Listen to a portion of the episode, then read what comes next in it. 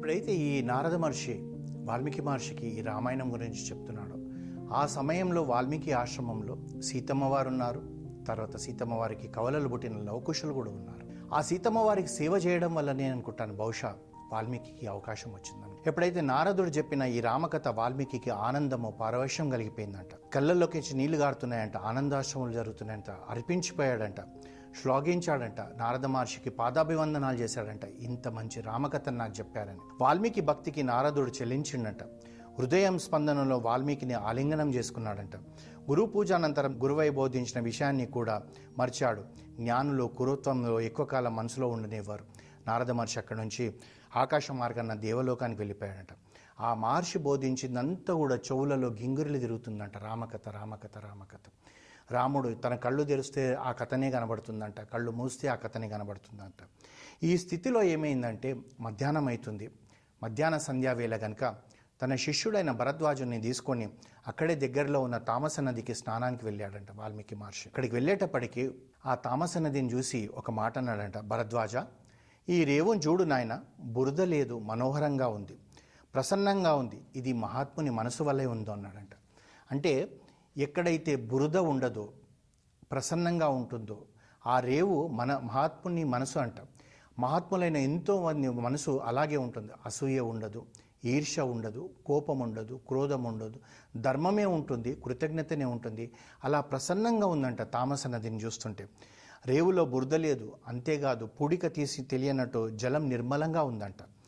మనసుతో అలాంటి జలము మనసుతో పోల్చాడు వాల్మీకి మహర్షి. అంటే మన మనసు కూడా ఎక్కడ అలలు ఉండకూడదు, అంటే డిస్టర్బెన్స్ ఉంటాం, డిస్టర్బ్ అయిపోతాం చిన్న చిన్న విషయాలకు, అలా ఉండకూడదు. తర్వాత బురద ఉండకూడదు, తర్వాత నిర్మలంగా ఉండాలి. ఇచ్చట నది అందే జలము సత్పురుషుని మనసుతో మనకు పోలుస్తున్నాడు. మనం కూడా సత్పురుషులు కావాలంటే మన మనసులో ఒకరికి సంపాదన ఎక్కువైతే కూడా వాడు ఏ జన్మల పుణ్యం చేసుకున్నాడో, లేదో కష్టపడ్డాడో, సంపాదించండి అనుకోవాలి. అంతేగాని మనసులో కల్మషకం పెట్టుకొని వాడండి అన్ని అవినీతి పనులు చేసి డబ్బు సంపాదించాడని చెప్పి చెప్తుంటాం. అలాంటి మాటలు మనం పట్టించుకోకూడదు, అలాంటి మాటలు మనం మాట్లాడుకోకూడదు. మనకని ఎక్కువ వాళ్ళ గురించి ఎవరైనా ఉంటే వాళ్ళని చూసి ఏ జన్మలో ఈ పుణ్యం చేసుకున్నారో, ఈ జన్మలో వాళ్ళంతా ఎత్తుగా ఎదిగారనుకుంటాం. మనకన్నా తక్కువ వాడు ఉన్నాడు అనుకోండి, వాడికి మనం చేయితనిచ్చి మనంత ఎత్తుకు తీసుకురావడానికి ప్రయత్నం చేయాలి. అంతేగాని కింది వాడిని చూసి గర్వంతో మనం ప్రవర్తించకూడదు, పైవాడిని చూసి మనం అసూయపడకూడదు. మన మనసు కూడా ఎప్పుడూ నిర్మలంగా ఉండాలి. ఆ వాల్మీకి మహర్షి చెప్పినట్టుగా తామస నది ఎలా ఉండేనో ఆ విధంగా మనం ఉండగలిగితే మనకు కూడా ఎక్కడ కూడా కించెత్తు బాధలు అనేది ఉండదు, కించెత్తు అనేది లోటు అనేది ఉండదు. ప్రతి దాన్ని మనం సంతోషంగా స్వీకరించే అవకాశం ఉంటుంది. అప్పుడు ఆ వాల్మీకి మహర్షి తన శిష్యుడైన భరద్వాజుడితో అంటున్నాడు, నాయన భరద్వాజ ఆ జలపాత్రను కింద పెట్టి నాకు వస్త్రం ఇమ్ము, పవిత్రమైన ఈ తామస నదిలో స్నానం చేస్తానంటాడు. వస్త్రం ఎందుకంటే స్నానం చేసిన తర్వాత వస్త్రం అవసరం కనుక వస్త్రం అడుగుతాడు. ఈ శిష్యుడు కూడా ఎలా ఉంటారంటే గురువులకు ఏం కావాలో అవన్నీ వెంబడి పట్టుకొని తీసుకొస్తారు. మనం కూడా మన గురువులు ఏ సమయాన ఏం కావాలో అదే మనం ప్రవర్తించాలి. అంతేగాని గురువుల కన్నా మనకే ఎక్కువ తెలుసు అన్నట్టుగా ప్రవర్తిస్తే మాత్రము మనము ఎంతగా మనము సర్వనాశనం అయిపోతామంటే అంతగా అయిపోతాం. గురువుని మించిన దైవం లేదంటారు. అందుగురించి పెద్దలు ఏమంటారంటే త్రిమూర్తుల కోపం వస్తే గురువు రక్షించగలుగుతాడంట, గురువు కోపం వస్తే త్రిమూర్తులు కూడా రక్షించలేరు.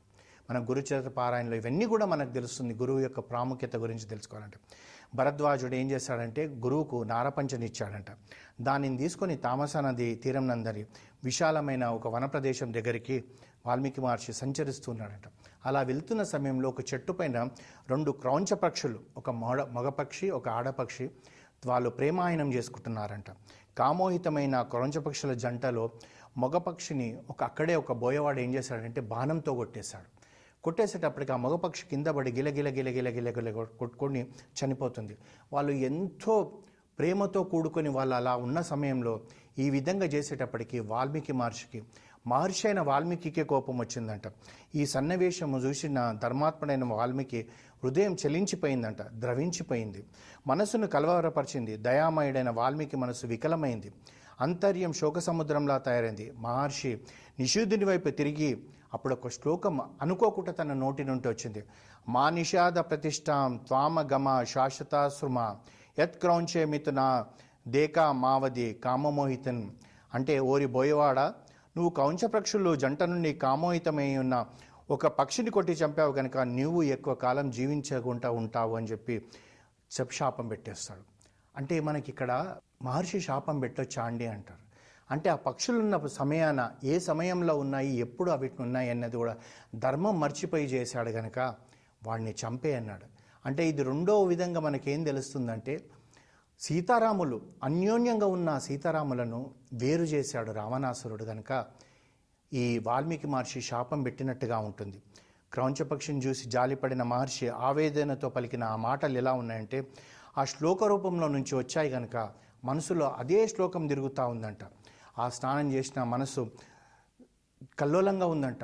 తను ఎంతగా కల్లోలంగా ఉందంటే తను ఏది కూడా తన దృష్టి పెట్టలేకపోతున్నాడు. వాల్మీకిది సున్నితమైన హృదయం, ఆయన మనసు కోమలం, పక్షి మనసును తెలుసుకొని తను ఆ విధంగా కలత చెందాడు. అందుకే వాల్మీకి రాముడు లభించాడు. సున్నితమైన మనసున్న వాళ్ళందరికీ కూడా రాముడు లభిస్తాడు. అయితే పక్షి యొక్క శోకాన్ని సమంగా వాల్మీకి కూడా అనుభవించాడు. ఆ పక్షి ఎంతగా బాధపడుతుందో తను కూడా అంతగా బాధపడిపోయాడంట. ఆ బాధపడుతూ ఆశ్రమానికి చేరిపోయాడంట. ఆ నోటి నుండి వచ్చిన శ్లోకాలను శిష్యులకు వినిపించాడంట. ఈ శ్లోకం నా నుండి ఎందుకు వచ్చిందో నాకు తెలియదన్నాడంట. అందరూ మననం చేస్తున్నారంట. తన ధ్యాస మాత్రం ఇంకా పక్షి మీద, ఆ శ్లోకం మీదనే ఉందంట. అప్పుడు ఏమైందంటే ఆ యొక్క పర్ణశాలకు చతుర్ముఖ బ్రహ్మ వచ్చాడంట. బ్రహ్మదేవుడు వచ్చేటప్పటికి ఆశ్చర్యపోయిన వాల్మీకి తాను లేచి నిలబడిపోయాడంట. విస్మితుడైపోయాడంట. వెంటనే లేచాడు, చేతులు జోడించాడు, సాష్టాంగ నమస్కారాలు చేశాడు, ఆర్గపాద్యాలన్నీ ఇచ్చాడు, కుశలమని ప్రశ్నించాడు. అప్పుడు బ్రహ్మదేవుడు కూర్చున్నాడు. పితామహుడైన బ్రహ్మదేవుడు ఎదురుగా కూర్చొని వాల్మీకి ఉన్నాడంట. ఆయనను వాల్మీకి మనసున ఆ కౌంచపక్ష మీదనే ఉంది. తాను అప్రయత్నంగా పలికిన ఆ శ్లోకం గురించే ఉంది. బ్రహ్మదేవుడు ఎదురుంగున్నా కానీ వారికన్నా ఎక్కువ కూడా పక్షిని ఇంత హింసబెట్టాడే, పక్షిని ఇంత హింసబెట్టాడని ఆ శ్లోకం మీదనే ఉందంట. అప్పుడు బ్రహ్మదేవుడు అన్నాడంట, మహర్షి నువ్వు పలికింది శ్లోకమే, ఆ విషయంలో సందేహం లేదు. ఆ నా సంకల్పం వల్లనే ఆ శ్లోకం నీ నుండి పుట్టింది. నువ్వు నారదుని ద్వారా విన్న శ్రీరామచరితను ఆలకించి ఉన్నావు. ఋషిశ్రేష్ఠుడా, శ్రీరాముని సంపూర్ణ చరితము నువ్వు కావ్యరూపంన రచించు అని చెప్పి అన్నాడంట. బ్రహ్మర్షి, శ్రీరాముని ధర్మాత్ముడు, సుగుణవంతుడు, బుద్ధిమంతుడు. నారదుడు నీకు చెప్పిన దానికి విన్నది విన్నట్టుగా రచించు. అంతేకాకుండా నీకు వరం ఇస్తున్నాను. శ్రీరాముడు, లక్ష్మణుడు, సీత, భరతుడు, రాక్షసులు, రావణుడు, వీరికి సంబంధించిన చరిత్రలందరికీ తెలిసినవైనా కాకుండా రహస్య విషయాలు కూడా నీకు తెలుస్తాయి. మహర్షి, నీ నుండి వచ్చే ప్రతి మాట, ప్రతి పలుకు సత్యమై ఉంటుంది. నీ రచనలో ఒక్క మాట కూడా అసత్యం ఉండదు. ప్రారంభించు రామకథను, శ్లోకబద్ధం చెయ్యి అని చెప్పాడు. చెప్పి ఇంకొక మాట అంటాడు, మహర్షి నువ్వు రచించిన ఈ రామాయణము ఈ ప్రపంచం నా గిరులు నదులు ఉన్నంత కాలము రామకథ ఉంటుందన్నాడు. గిరులు అంటే మనకు తెలుసు, కుండలు, నదులు అంటే మనకు తెలుసు. ఈ కొండలు కానివ్వండి, నదులు ఉన్నంత కాలం అంటే ఈ మహర్షి రచించే ఈ రామాయణము కొండల కొరకు లేకపోతే నదుల కొరక అంటే కాదు. గిరులు అంటే పురుషులు, నదులు అంటే స్త్రీలు. ఈ పురుషులు స్త్రీలు ఉన్నంత కాలము ఈ రామాయణం ఉంటుందని చెప్పాడు. రామాయణంలో నువ్వు రచించే సత్యాలు పర్వతంలో ఈ చెక్కు చెదరకుండా స్థిరంగా ఉంటాయి. రామాయణంలో నువ్వు వినిపించే ధర్మాలు నదీ ప్రవాహం గల అందరికీ అనుకూలంగా ధర్మం నేర్పిస్తూ వెళ్తుందని చెప్పి కూడా ఇంకో అర్థం ఉంది. బ్రహ్మదేవుడు అంతర్నాదం అయిపోయాడంట. వాల్మీకి శిష్యులైన భరద్వాజులు ఆశ్చర్యపడారు, అందరూ సంతోషపడిపోయారు. మా గురువుగారి దగ్గరికి బ్రహ్మమహర్షి, బ్రహ్మదేవుడే వచ్చి ఈ వరం ఇచ్చాడు అని చెప్పి అందరూ సంతోషపడుతూ ఆ శ్లోకాన్నే పఠిస్తూ పోయారంట. పరస్పరం దాని గురించి ముట్టచెంటుకుంటున్నారు. పరమాత్మ ధ్యాన తత్పురుషుడైన వాల్మీకి మహర్షి ఉత్సవంతో తన శిష్యులతో సంపూర్ణ రామాయణ కావ్యము ఈ శ్లోక వృత్తంలో రచిస్తానని చెప్పేసి తాను సంకల్పించుకున్నాడంట. జై జై ఆదికవి వాల్మీకి మహర్షికి జై. ఇంకా సంపూర్ణ రామాయణంను ఈ వాల్మీకి మహర్షి రచించబోతున్నాడు. దాన్ని మనం ముందు మనం తెలుసుకుందాం. జై శ్రీరామ్.